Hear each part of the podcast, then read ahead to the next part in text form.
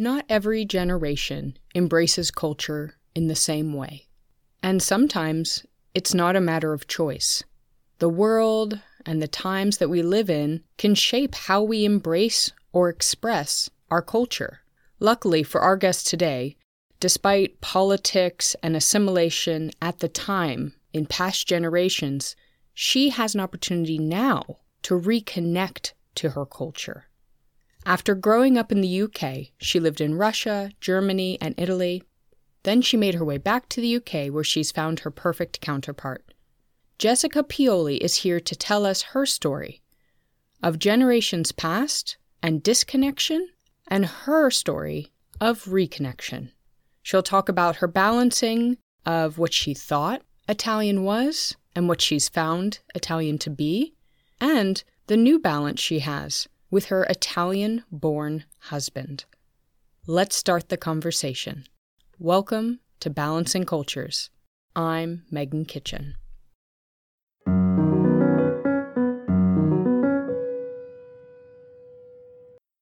So, growing up in the UK, you were British with an Italian last name.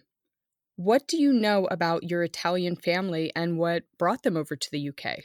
It was my my great grandparents moved over in the very early 1900s. They were from a really small town in the mountains of Tuscany, and there basically wasn't any work.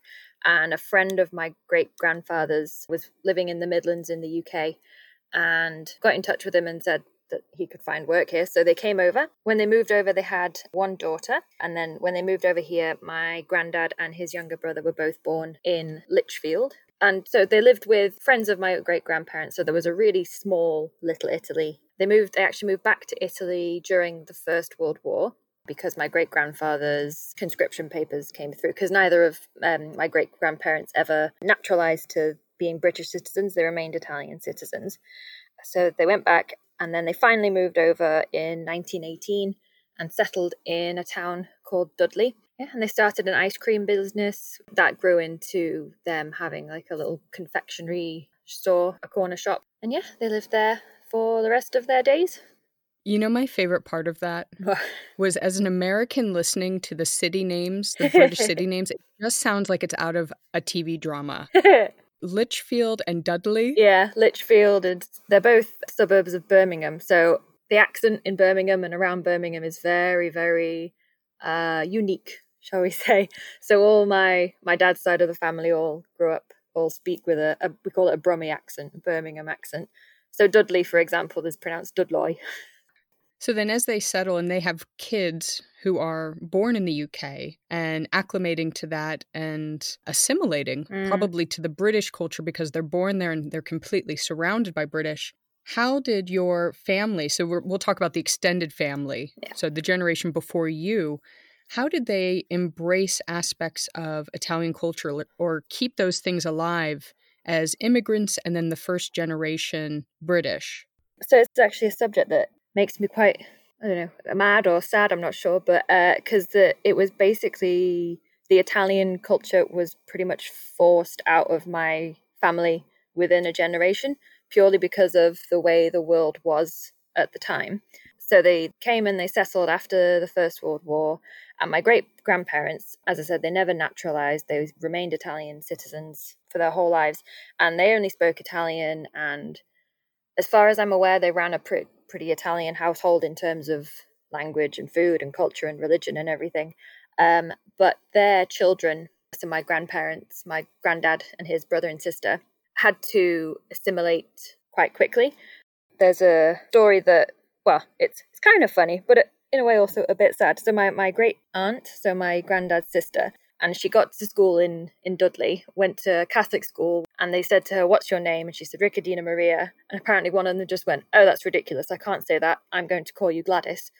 And that was it. She was Gladys for the rest of her life. She just totally adopted the name, and uh, even though her birth certificate and I don't know, driver's license and everything said Riccardina Maria. Everybody called her Gladys, and she was Auntie Gladys forever. And then, as the politics in Italy changed and things in the 1930s and 40s, there was a, a real anti Italian sentiment in the UK. during the lead up to World War II. Yeah, and during World yeah. War II as well. Um, and my great grandfather and his friends, and actually, they all were arrested as part of this anti Italian campaign. They were all arrested, and basically, they all had to have their backgrounds checked and this and that. And so there was just serious anti Italian sentiment. So my granddad and his brother and sister made a conscious decision. They were like, right, we're going to learn to speak perfect English. We're just going to keep our heads down and conform to the English way of life and get on with it because that was the the easier thing to do. Mm.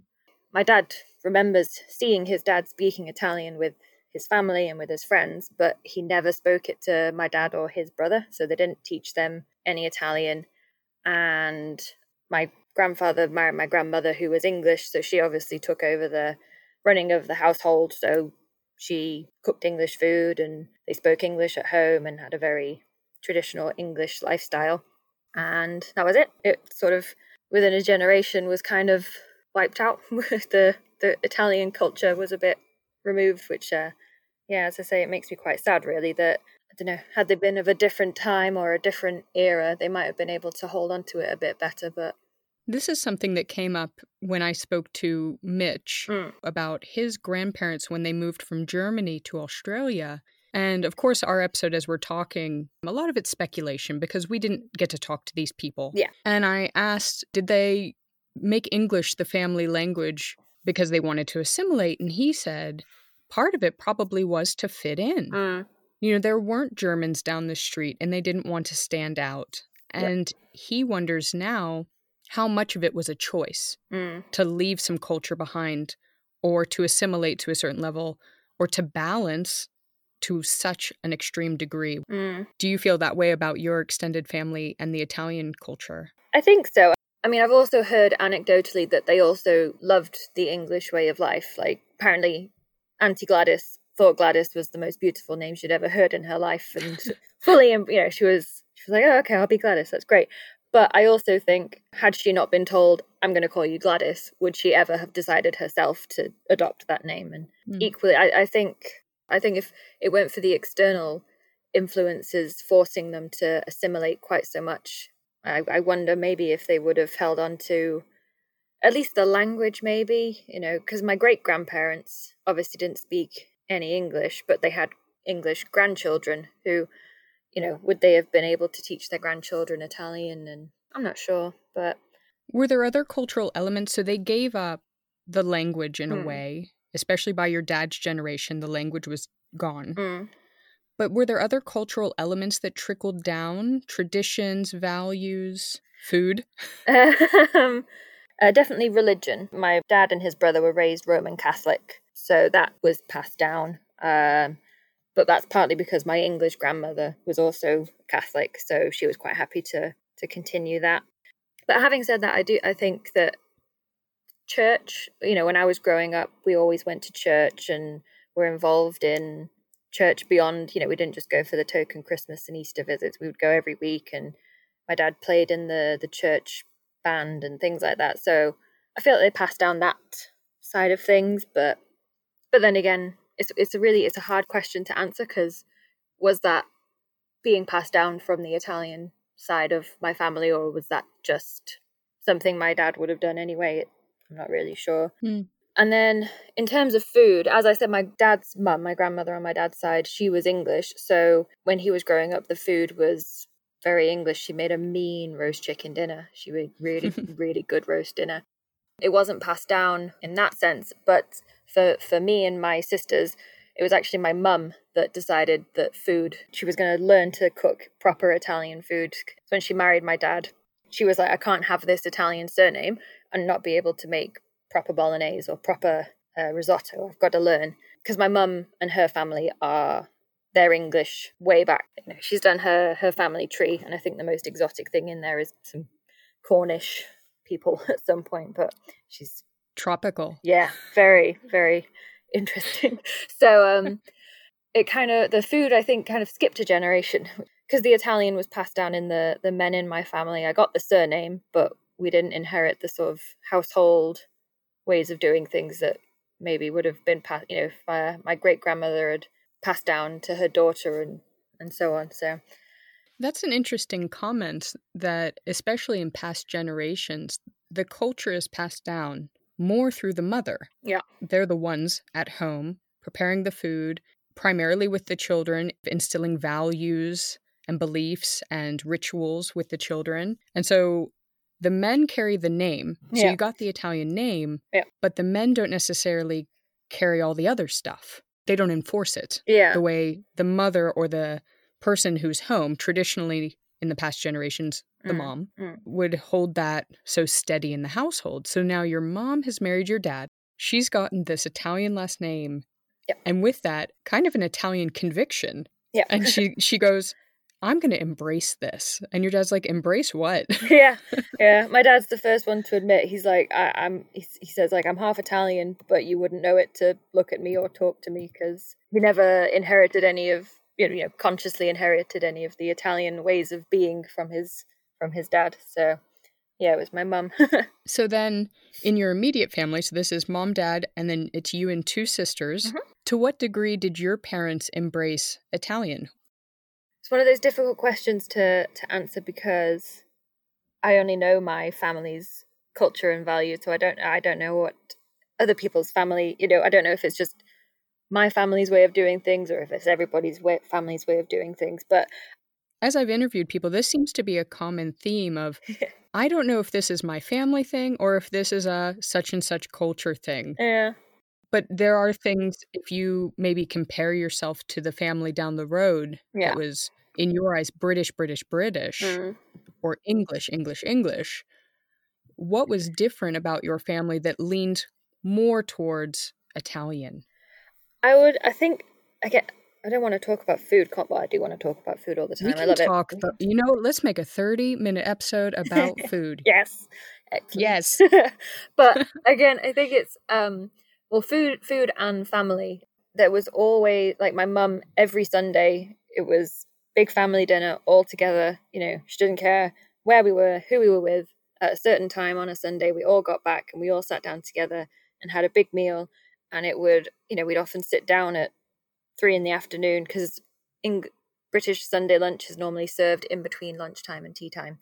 Um, so we'd sit down like three in the afternoon, and we might be there till nine o'clock at night, all just sitting around talking with each other, which my friends didn't always do, or my friend they might do it occasionally, but it, for us it was a weekly thing. And I, I do feel like that sort of family dinner chatting and all that that seems like quite an Italian thing to do. And my dad loves to do he, he does call it his Papa Pioli. He loves to be the one stood at the top of the table serving the food nobody gets to choose what they have. He just goes around and gives everybody whatever there is, and how much you want doesn't matter. It goes on the plate and you eat it. Yeah, and also I think the the things my sisters and I grew up eating again they seemed perfectly normal to me until I spoke to friends about it. Like Friday was always tuna spaghetti, but it was just a really simple pasta, tomatoes, and tuna dish that we had every Friday which thinking about it is kind of the Catholic fish on a Friday thing coupled with simple dish of pasta and things. And my friends would come around and, and they'd be like, wow, what's this? And risotto, I always found it really funny that people find risotto so difficult to cook and exciting because it was sort of a Wednesday night, mum can't be bothered cooking. She'll make a risotto because it's just whatever's in the fridge, stick it in a pan with some rice, it'll be fine. And I have to bring this up because you've mentioned it to me before. Hmm. When your mom was trying to integrate Italian food into your family diet, Mm. it wasn't necessarily easy, was it? No. So she and my dad got married in 19, 1970, actually. It's their 50th wedding anniversary this year. And at the time, foreign foods weren't readily available in the UK. Um, it was very homogenized English food, British food available in supermarkets. So my mum, she she still has them actually. So the, these recipe books of basic Italian recipes and basic Italian cooking, and in the back there's an index of the shops where you can buy basil and you can buy uh, pureed tomatoes and oregano and stuff. And it's literally like basil is in this shop in London and oregano is in this other shop in London. And then if you go up to Edinburgh, you can go to this shop and buy balsamic vinegar. And so she she had to really hunt down the ingredients and to, to be able to make these things. Your mom, it sounds like, took the time to try and embrace this Italianness, even if just through food, because then it sparks something in you as the great grandchild Mm. to then reconnect to the culture, not just through food.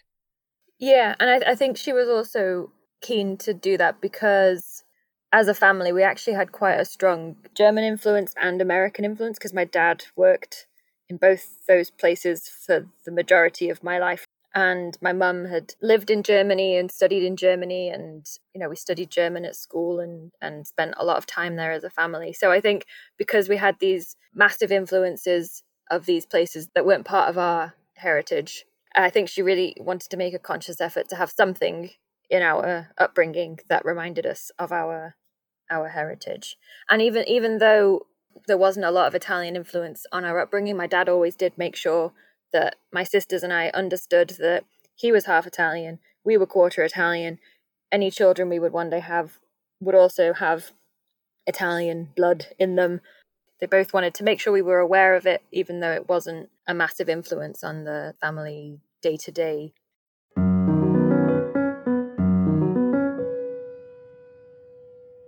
At one point, you lived in Russia and you learned Russian. Then you lived in Germany and you learned German. And then you finally made your way down to Italy and you learned Italian. Yeah, German and Russian. I was doing those both at university, so I had to go and spend a semester in each country. And then after I graduated, I kind of didn't really know what I wanted to do. So I found this tour guide company in Germany and was like, how about Munich? But then for Italian, it was actually when I was the, the, the morning that I was moving to Russia. I remember I was completely freaking out and I was in my kitchen. I was talking to my dad and I was like, why didn't I do Italian at university? I could be on my way to Italy right now, but instead, I'm not. I'm on my way to St. Petersburg. That's terrifying. Having this big meltdown. And so a few years later, I kind of remembered that moment and was like, why haven't I learned Italian? Why don't I go to Italy? Because I was working in a job I didn't really like and I hadn't really found my my corner of life yet in the UK. So I was like, eh, I'll go to Italy. I'll learn Italian. Why not? And like you say, I get to experience the culture and eat the food. And I found a company with a school in Lucca, which is the, the the nearest town to the village my family was from. So I was like, I can go over there and learn this language and you know try and get a bit more in touch with my roots and my heritage. And yeah, why not? So, was there anything eye opening about the Italian culture in person compared to the values or traditions that your family had in the UK? This is another one that's it's hard to answer because again, is it my family or is it all British people? I don't know. And also the the family that I lived with when I moved to Lucca, their mum was actually Brazilian, so she had a whole other culture that she brought to the household as well. But I I do think sort of the importance and the closeness of family was something I definitely recognized that this family that I lived with. So I lived with the the grandmother and she had multiple children and a few couple of them had multiple children and you know they would get together at least once a week the whole family all together and just spend a whole afternoon or day or mealtime or whatever just talking all together all the three generations and that was something that I definitely recognized from my family's way of doing things. But equally, it was one of those moments where I'd always considered my family and always been told by people in the UK that my family were very loud when we go out for dinner. You know, wherever we are, we're quite often the people being shushed. But you're you're a rambunctious group yes, of people. Rambunctious group, yeah. But I had no idea how quiet we actually are compared to when a proper Italian family get together. The volume is just astronomical. And uh, at least in our family, we're rambunctious, as you say, and we're loud, but we do take it in turns to talk as much as possible. Whereas Italians do not. they talk over, and it's perfectly polite to talk over somebody or interrupt somebody. And that was one thing that I'm still getting used to, having come to Italian culture a bit later in life, is being interrupted and it being okay and uh, somebody talking over me or you know it's it's very different to how brits speak with each other uh, so it kind of made me realize that as open and and loud and outgoing as my family may seem from a british perspective from an italian perspective we're still very reserved and it's funny how you just described the Italian way of conversing, we'll say. it sounds very American to me, mm. actually. As I talked to to Mira in episode 1 about her being a German living in New York and going and socializing with Americans, Mm. how hard it is to jump into a conversation. Yeah. Because that's exactly we interrupt each other, we're overlapping, we jump in and change the subject, but that's considered engaging. Yeah. Mm. That's having a conversation. And I struggle with that here with my husband sometimes where I go, Can you grunt or something? How do I know you're listening? Yeah. Can you make some type of noise? He's like, I'm listening, I'm processing. And I'm like, oh, Okay. Yeah, and I, I do think my dad is much more likely to interrupt you or talk over you. And I don't, but I don't know if that's an Italian thing or because he spent so much time working in the states. I don't know if it where that's come from, but he's much more engaged in conversation in that way. Is he also the youngest child? He's also the youngest child. Yes. Yeah. Yeah. he, he had to make space for himself. Yeah. Exactly. He had no child. Well, I'm the youngest child, and you are as well, aren't you? So Yeah. we all know. We know how it is. You've got to. You got to talk, otherwise nobody will ever listen. Well, let's get back to that experience you had in Lucca, and then you also ended up in Florence. Yeah. So you got more than one Italian experience, kind of a smaller town and then a bigger city. Mm. Did these experiences make you feel more or less Italian, or somewhere in between? definitely somewhere in between. Like I say, I you know I'd lived in Germany. I'd spent a lot of time in Germany, and I lived in Russia. And for some reason, when I got to Italy, I just felt so much more at home really quickly. Hmm. I don't know. That might have just been because I was older and I was more able to make it my home, more independent. But I don't know. It just felt much more my kind of speed or the people. I don't know. I felt more of a connection to it. And it was the first time as well in my life that when I spoke to my teachers, and obviously they were like, where's the surname come from? And I would explain that, you know, my great grandparents moved over, my granddad was Italian. It was the first time in my life that people responded to that story by saying, ah, so you're Italian then. Because as far as Italians are concerned, if you have an Italian relative in your bloodline, you're Italian. When I was living in Lucca, I met up with, I think she's something like my third cousin once removed that still lives in so my family came from a, a village called Valbona, which is in the the hills, the mountains of Tuscany, and there's a town near there called Pieve Fosciana, which is you know the village they're from is literally like three houses and a church, and then Pieve Fosciana is a bit bigger, has a cafe, that sort of thing, and then Lucca is kind of the nearest city to those. So my this lady she lives in Pieve Fosciana, and it was really funny to meet her because she spoke Italian like an Italian perfect, fluent, flawless accent. And then when she spoke English, she had a really strong Birmingham accent, this really thick Brummie accent, which I just thought was, it was just like, ah, okay, yeah, you're a Pioli. I see it now. So yeah, and I went with my parents to Valbona, to this village. And it was the first time that I saw the Pioli surname on signs and on buildings because basic it used to be called Piola because the Pioli family built it essentially there's a there's a plaque in there that says this is our village and in the UK, there's no Piolis on war memorials or buildings or anywhere. So it was the first time seeing that. And it was just, that really made me feel very connected because it was like, oh, yeah, there's generations of us that have been here and built stuff and done stuff, which we don't really have in the UK. My great grandfather he had his shop and it was Pioli's news agents or something, but it's not there anymore. So that probably would have been the only building with our name on it in the UK, but it's gone. So, yeah, so that really helped me feel very connected. But then at the same time, as I was saying, just the way Italians talk to each other and the way they approach things just made me realize quite how British I am and how British my upbringing was and and even growing up in the north of England where people are friendly, you know, you'll sit on the bus and the person next to you will just start talking to you or you'll be in a shop and just make conversation with whoever's there.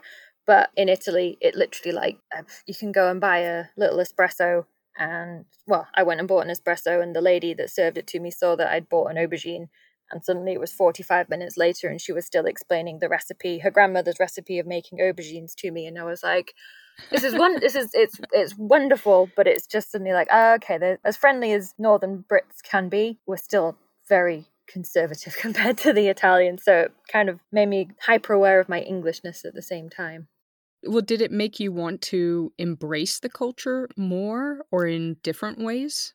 Yeah, definitely. Especially because I was suddenly aware of how much of my understanding of Italian culture growing up was very stereotypical ideas of Italian life.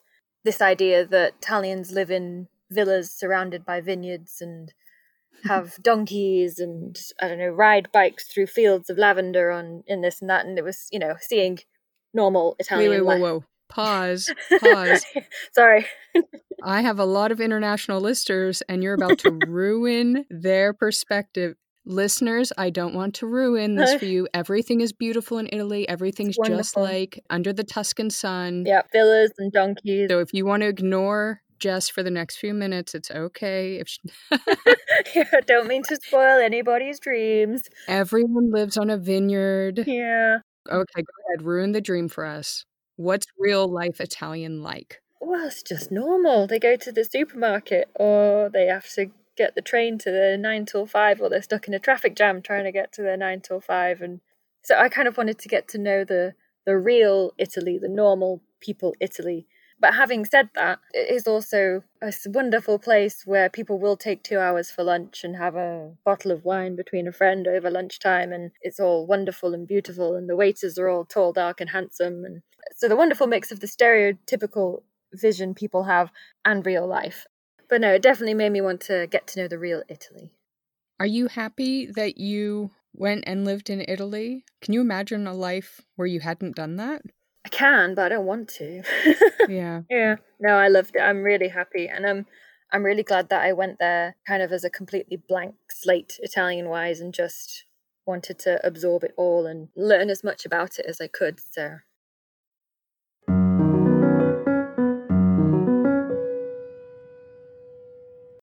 You had lots and lots of fun Mhm. and you learned a lot in Italy, but it wasn't a permanent move. No. So eventually you go back to the UK. Your Italian journey in Italy was over, but your Italian journey, see where I'm going with this, was not done. Would you like to tell us? So yeah, it's the the ultimate irony after spending a year living in Italy and not really meeting anybody worth uh, writing home about. I moved home and got a job in a village 20 minutes away from the house I grew up in, and in the office was a tall, dark, handsome man. He moved over to I say improve his English, but he moved over to learning. He literally could not speak any English when he arrived, and he moved to Liverpool, of all places, which I don't know if you're familiar with the Liverpudlian accent, but even I can't understand when it's really thick and really strong. I find it hard to understand that accent. So he moved to Liverpool because he had friends there. But he says he remembers he got out of the airport into a taxi, showed the the driver the address he wanted to go to, and the driver just went, "Ta, mate," and Andrea went, "Oh God, I can't speak English." His friends eventually helped him find a job, and yeah, we met in this office and I tricked him into spending time with me by pretending that I needed to improve my Italian. You know, so, oh, you need to improve your English. I need to improve my Italian. Not telling him that I had just recently achieved my degree in Italian. So I pretended I needed to improve my Italian. And yeah. So he's Italian Italian. Mm-hmm.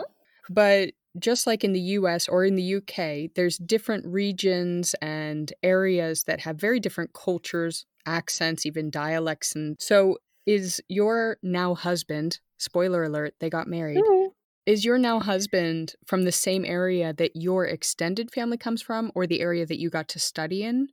No, he's uh, he's from Turin, which is in the far north. And extra plot twist is that his extended family are not from the area that he is from. He was born and raised in Turin.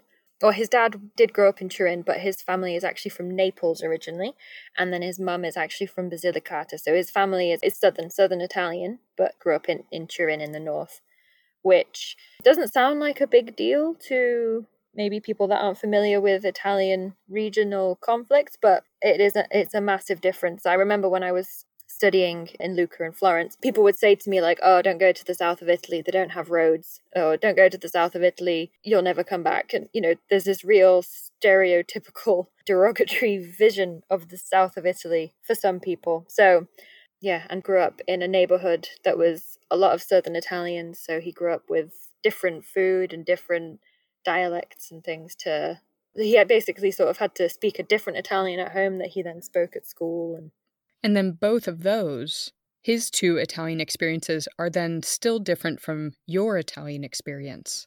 And also very I mean my my Italian experience was very studenty and my friends when we lived there we basically were like socialites. We just sort of spend our time eating and drinking and being fabulous. We don't have to pay our taxes or go to work and all this stuff. So he's obviously had the real italian experience of having to do the boring bits and not just drink cocktails and it's all very different experiences of of italy yeah now that you're in this relationship with your italian background then your personal italian experience but then you're in a household now with an Italian Italian who grew up there and had a very different experience, not mm-hmm. only because, like you just said, you had kind of the student experience and he had the lifetime. Yeah. But also they're just different types of Italian. Has that opened your eyes up to what you thought it meant to be quote unquote Italian? Yeah, definitely. And sub question while you think, what cultural points do you think were reinforced or challenged as you're now living with a different type of Italian from your experience? Mm.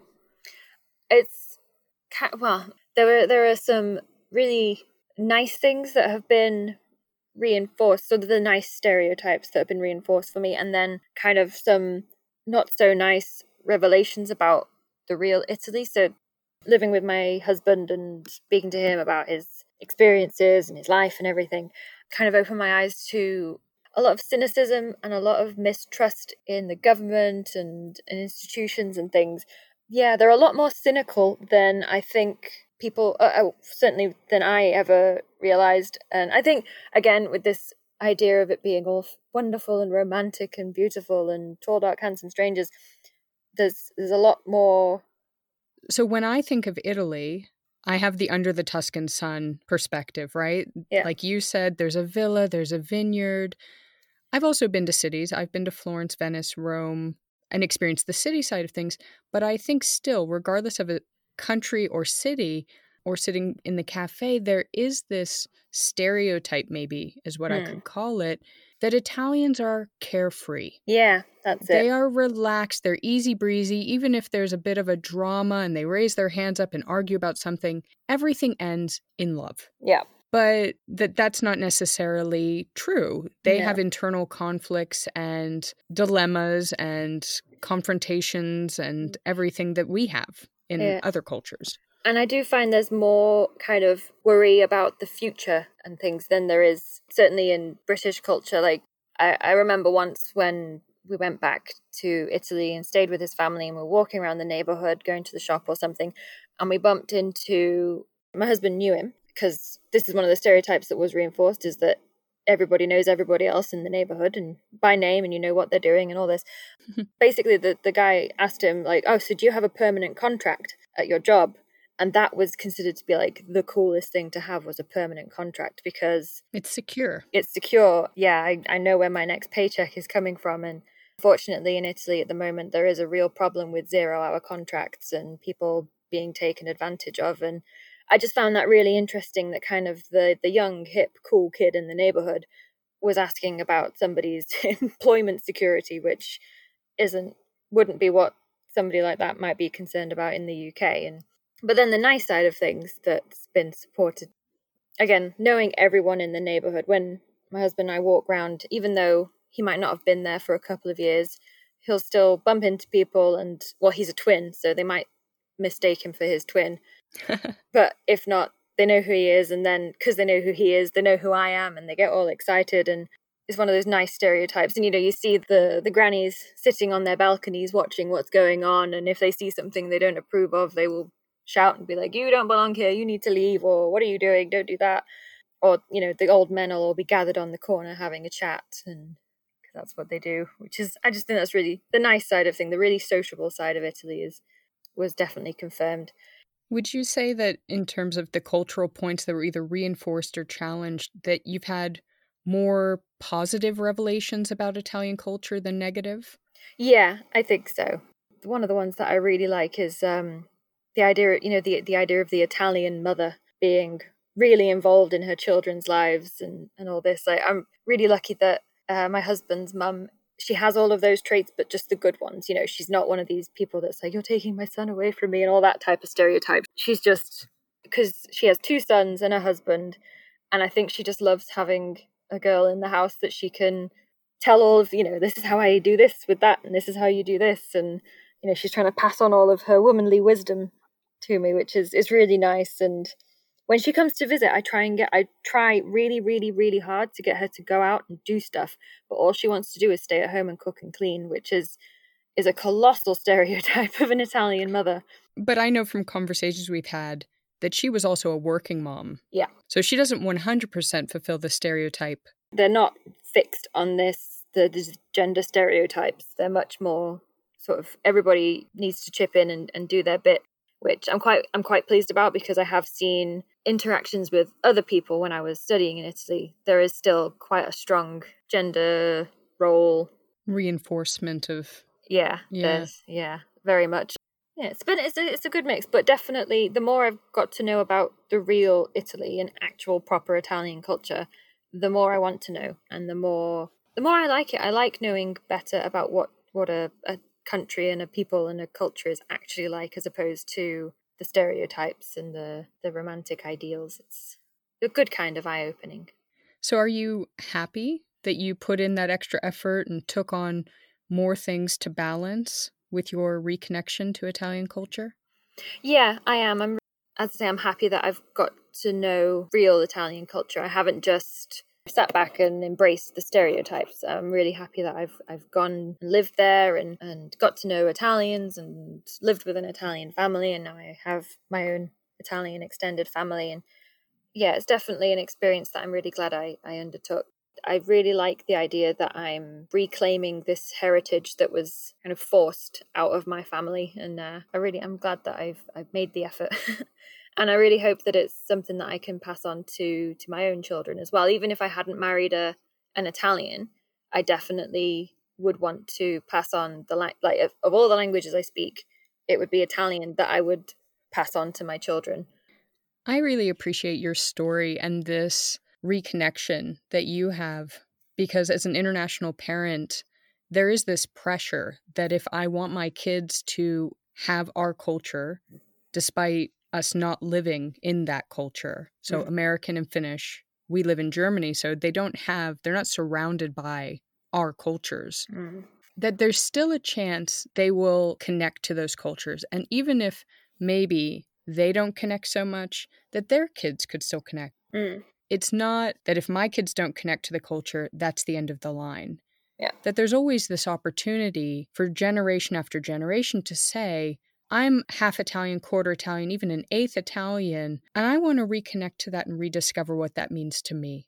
Yeah, exactly. And and I do think the world today is certainly the UK is it used to be very much kind of assimilation, not acclamation. So people come here, you have to speak English and do English things. And the, I feel like the world is much more open to the idea of people that speak one language at home and another language at school, or mm-hmm. just have a different way of of living that's other than the quote unquote standard for a certain country or region or whatever. And I think that's a really good thing because I don't know, having a heritage that's more than one place or more than one language, more than one culture or whatever is just so much more interesting.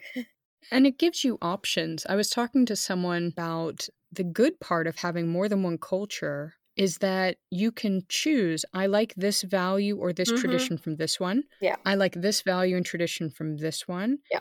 And you get to have a little bit of everything. Definitely. Yeah. I feel really lucky that I kind of have the excuse of my surname and of my heritage to be able to do that. So it's quite a lucky position to be in, I think, to have the excuse of a different heritage to be able to do that. And uh, it's more fun that way because, you know, there are some things that other cultures do. Like I love in Germany, I can't remember what date it is, but before Christmas, you put a shoe outside your bedroom and it gets filled with sweets overnight. Like, oh yeah, Nikolaus. Yeah, I love that. of course, Nikolaus. Do, yeah.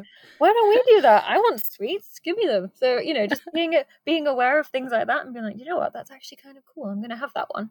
Yeah, just appreciating other cultures and celebrating them as opposed to seeing them as something that is other, I think is just a great way to live.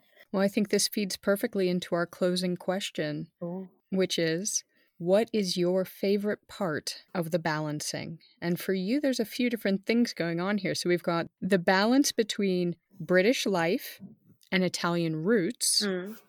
Then you've got the balance between the different Italians Mm-hmm. and the balance between what you thought Italian was and now what you see Italian to be. With the Italian roots, I, I like uh, having a reason to be different and do things differently.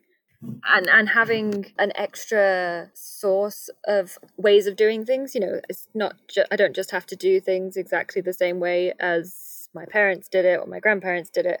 I can look at all the different ways, different sides of my family have done things, and I, I like having, like we said, you know, I can pick and choose bits of the the culture and the the traditions and, and adopt them and that side of things. And then in terms of the amalgamation of my Italian experience and, and my husband's Italian experience, eh, and also with his his British experience and my British experience, I really like that we're able to get each other to see the nicer side of one another's cultures. I help him to see past the cynicism and past the mistrust and the worries and things and just look at how beautiful Italy is and let's have an espresso on this wonderful historical piazza and watch the river go by and it helps him stop and smell the roses with Italian culture. And he does the same thing with me in the UK. His fresh eyes on how the Brits do things has made me notice things that otherwise I might not have. Like he always says in the UK, if it's warm and sunny, everybody inside in the park, they're having a barbecue, they're making the most of it because they know that tomorrow it's probably going to rain. Whereas in Italy, they're not that fussed about, you know, it's going to be sunny all summer, whatever. And I'd never noticed that before. It never occurred to me that that was something different. So I like that we help each other notice the uh, the more romantic side of our cultures. Hmm. Yeah, it's just having different perspectives and different ways of seeing the the world, and I like that differentiation between ways of being. A big thank you to Jess for sharing her story. Have you, one, two, or more generations later, reconnected with your culture? Have you learned more about yourself by looking into your heritage? It's encouraging to hear from Jess's story that reconnection is possible.